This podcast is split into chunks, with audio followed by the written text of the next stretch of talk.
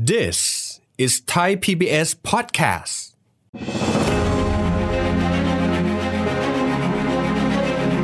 การท่องเที่ยวมันลงไปลึกมาก ครับ ทีนี้มาแค่ 10 ล้านคนเองหนึ่งในสีเอง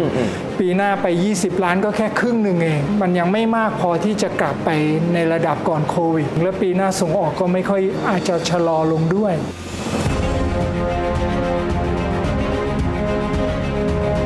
คงจะต้องเดินหน้าเรื่อง EEC ถ้ามีการลงทุนมาในส่วนนี้มากพอ มีเม็ดเงินมากพอเศรษฐกิจในพื้นที่ EEC ขยายตัวได้ดี เข้ามาช่วยกระจายความสมดุลของภาคส่วนทางเศรษฐกิจ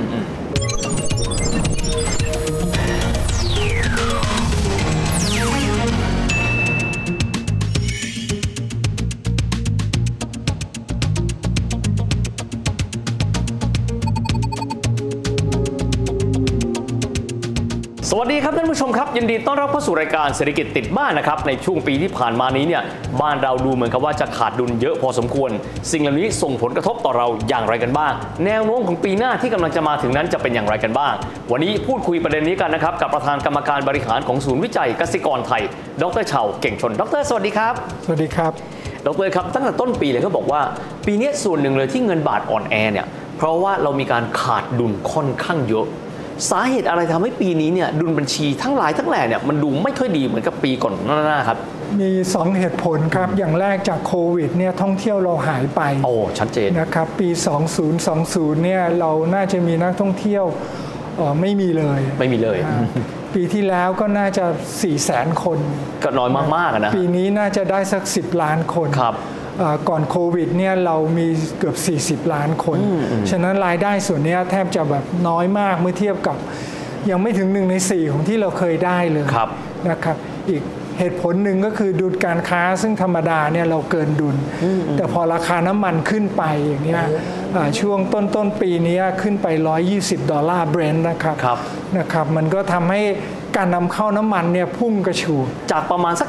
7-80 ดอลลาร์ต่อแบเรลนะดรเนาะ ใช่ครับ เป็น 120 ตอนนี้มันลงมาเหลือ 90 กว่า ครับ นะครับ แต่ลงมาก็มีการแทรกแซงเป็นระยะจากโอเปกเพราะเขาไม่ต้องการเห็นราคาร่วงมากเกินไป ครับ มันเป็นเป็นธุรกิจของเขาอะครับ ฉะนั้นฉะนั้นเราก็จะเจอกับภาวะราคาพลังงานที่สูง ซึ่งดันให้ไอค่าใช้จ่ายในการนำเข้าสินค้าเรามากกว่าช่วงก่อนโควิด ครับ ไอ้ดุลการค้าที่เคยเกินดุล มันก็จะกลายเป็นขาดดุลปีนี้ อ๋อ แล้วก็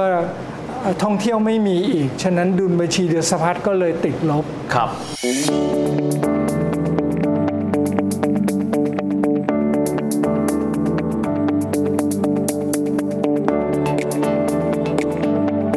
ครับดรแต่ว่าพอเราหันมามองปีหน้าเนาะเพราะว่าอีกไม่นานเราก็จะเข้าสู่ปี 66 ละนักท่องเที่ยวปีหน้าก็ประมาณการกันเอาไว้ยังไง 18 ล้านคนหลายคนก็ว่างั้น ราคาน้ำมันก็อาจจะปรับตัวลงมาอาจจะเป็น 80 90 แล้วก็ตามแต่ดรมองปีหน้าของเรา ถ้าสถานการณ์โดยทั่วไปยังค่อนข้างนิ่งแบบนี้ ปีหน้าหน้าตาเรื่องดุลบัญชีต่างๆเหล่านี้จะเป็นยังไงบ้างครับ ผมว่าดุลการค้าอาจจะยังติดลบอยู่นิดหน่อย อืม ปีนี้อาจจะเกิน 15,000 ล้านดอลลาร์สหรัฐ ครับ นะครับอ่าปีหน้าเนี่ยอาจจะเป็นหลักพันต้นๆ หลักพันเตี้ยๆนะครับ อันนี้แต่มันอยู่ที่เงื่อนไขว่าการนำเข้าเนี่ยเป็นยังไง อ๋อ จะจะให้มันเกินดุลการค้าเนี่ยผมคิดว่าการนำเข้าจะต้องกลายเป็นหดตัวนะครับแล้วก็การส่งออกต้องดีมากๆ แต่การนำเข้าที่หดตัวเนี่ยมันมันสะท้อนว่าเศรษฐกิจจะไม่มีการใช้จ่าย ฉะนั้นมันเป็นไปได้ว่าปีหน้าเนี่ยเอ่อดุลการค้าอาจจะยังขาดดุลอยู่ แต่ขาดดุลน้อยลงเยอะ ครับ นะครับ แต่ว่านักท่องเที่ยวถ้าปีหน้าเราได้ใกล้ๆ 20 ล้านจาก 10 ล้านปีนี้เอ่อดุลบัญชีเดินสะพัดน่าจะกลับมาเป็นบวก ครับ ครับ ดรผมถามนี้เวลาที่เราเจอพวกตัวเลขเนาะโอ้เดี๋ยวเป็นพันล้านเดี๋ยวเป็นหมื่นล้าน เอาปีปกติก่อนโควิดครับ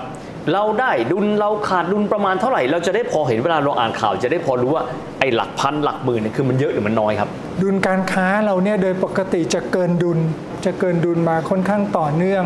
นะครับ อาจจะเกินดุล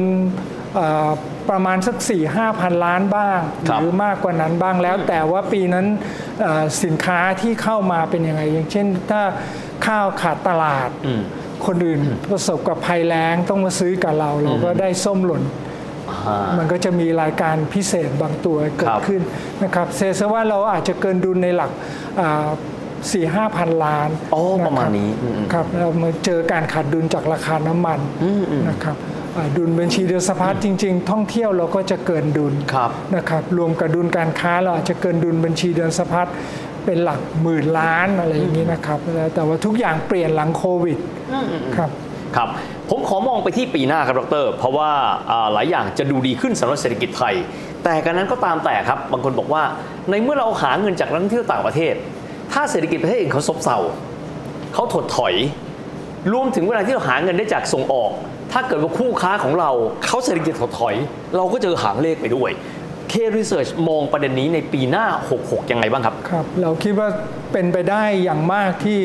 สหรัฐและยุโรปจะเข้าสู่ภาวะถดถอยโดยเฉพาะในครึ่งแรกปีหน้านะค ครั รั บบ เอ่อส่งออกที่ปีนี้อาจจะขยายตัวร้อยละแปด อืม ร้อยละเจ็ดร้อยละแปดปีหน้าอาจจะ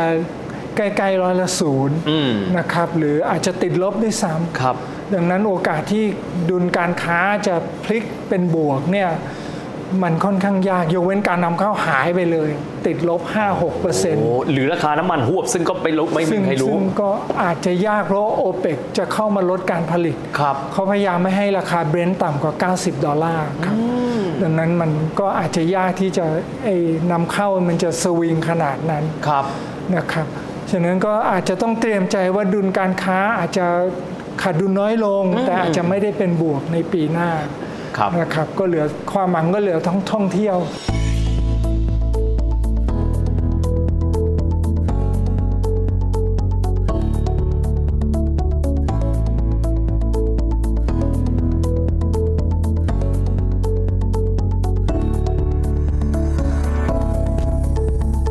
ดรแตะถึงประเทศตะวันตกนะว่าลืมไม่ได้เลยนะครับ เพราะเพียงพี่ใหญ่ในเอเชียจีนครับ เพราะไม่มากก็น้อยเขาคือคู่ค้ารายใหญ่ที่สุดของบ้านเรา แถมยังเป็นนักลงทุนขนาดยักษ์ของบ้านเราในเวลานี้ด้วย ดรมองจีนว่าจะสามารถมาช่วยพอพยุงเศรษฐกิจไทย ท่ามกลางบรรยากาศที่ฝรั่งเนี่ยมีแนวโน้มว่าจะถดถอยยังไงบ้างครับ คือจริงๆ อยู่ที่นโยบายไอซีโร่โควิด อ๋อนั่นเป็นตัวหลักเลยนะดรเนอะ ใช่ครับ อืม เพราะว่าถ้าเขายังใช้นโยบายนั้นอยู่เนี่ยโอกาสที่นักท่องเที่ยวจากจีนจะออกมาเที่ยว ครับ นเราอาจจะลำบากหรือมีจำนวนน้อยมาก ครับ นะครับเศรษฐกิจจีนก็เผชิญเอ่อความท้าทายในประเทศหลายอย่าง ดังนั้นเขาคงโตนเอ่อน้อยกว่าค่าเฉลี่ยหลายปีที่ผ่านมา ครับ แล้วมันมีเรื่อง geopolitics ต่างๆด้วยนะครับ ดังนั้นเอ่อประเด็นเฉพาะหน้ากับจีนเนี่ยอาจจะไม่เหมือนกับหลาย ๆ ปี มีการเปลี่ยนแปลงทางนโยบายที่ยังต้องติดตาม ครับ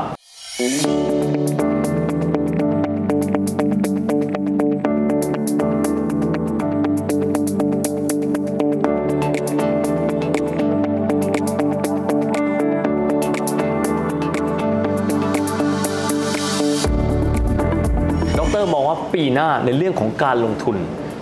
มีความเสี่ยงมากน้อยขนาดไหนสำหรับคนที่ตอนนี้ลงทุนอยู่ครับ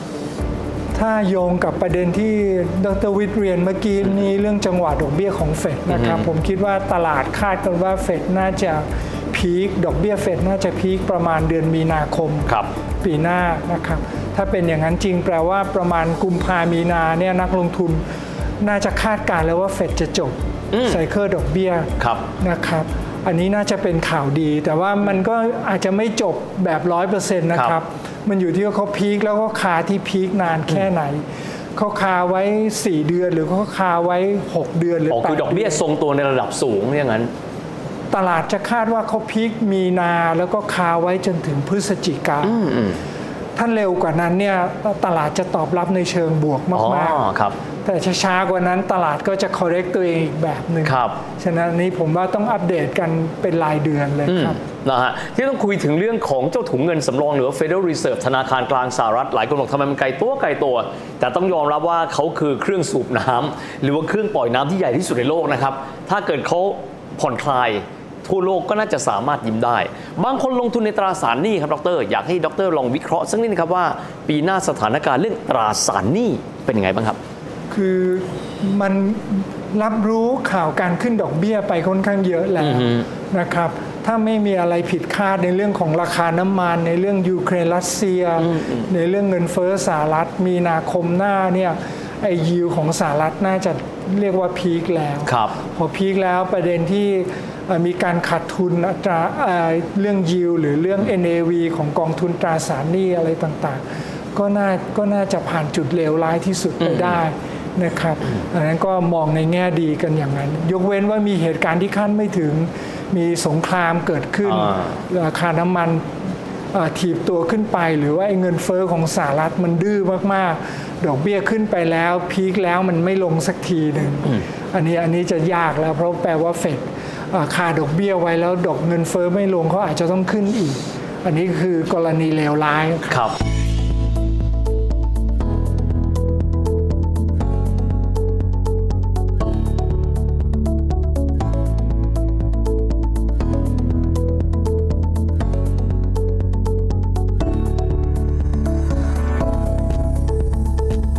ก็ต้องมอนิเตอร์สถานการณ์โลกด้วย ขอมาปิดท้ายตรงนี้ครับดรบางคนเขาก็บอกว่า จะดูว่าเศรษฐกิจเราฟื้นตัวดีไหมเนี่ย ขอให้ดูว่าเรากลับไปสู่เศรษฐกิจช่วงก่อนโควิดแล้วหรือยังนะครับ ปีที่แล้วพวกเราก็อ่วมไปพอสมควร เติบโตก็ค่อนข้างน้อยมาก ปีนี้ก็ประมาณ 3 3.5%นะครับ ดรมองว่าเมื่อไหร่ที่เศรษฐกิจไทยจะกลับมามีขนาดเท่ากันกับปี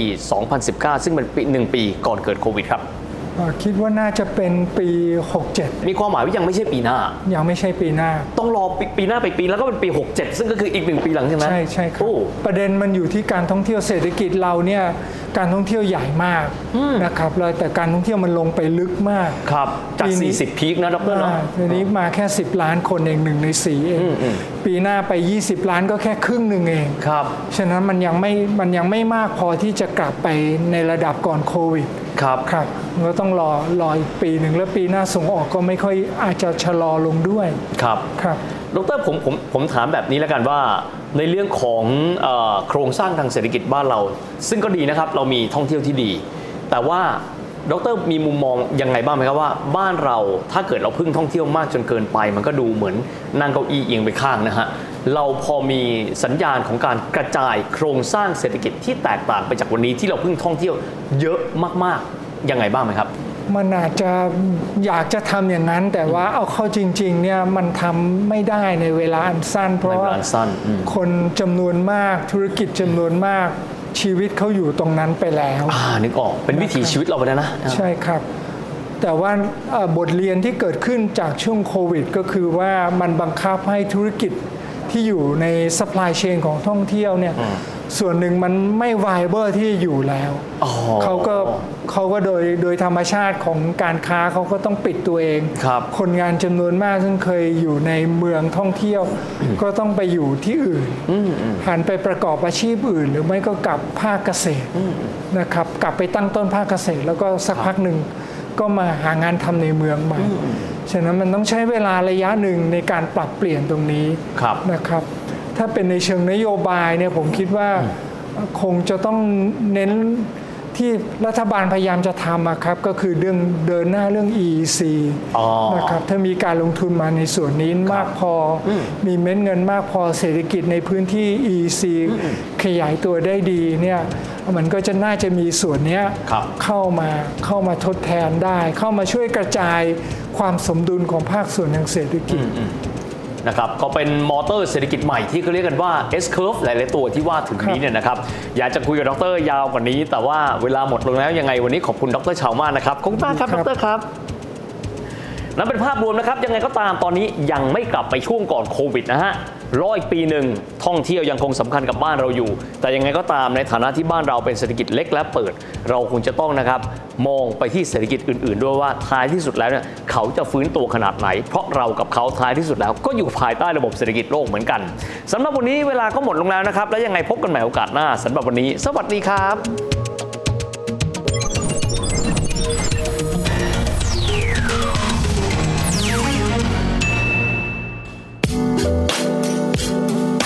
ติดตามรายการทางเว็บไซต์และแอปพลิเคชันของไทย PBS Podcast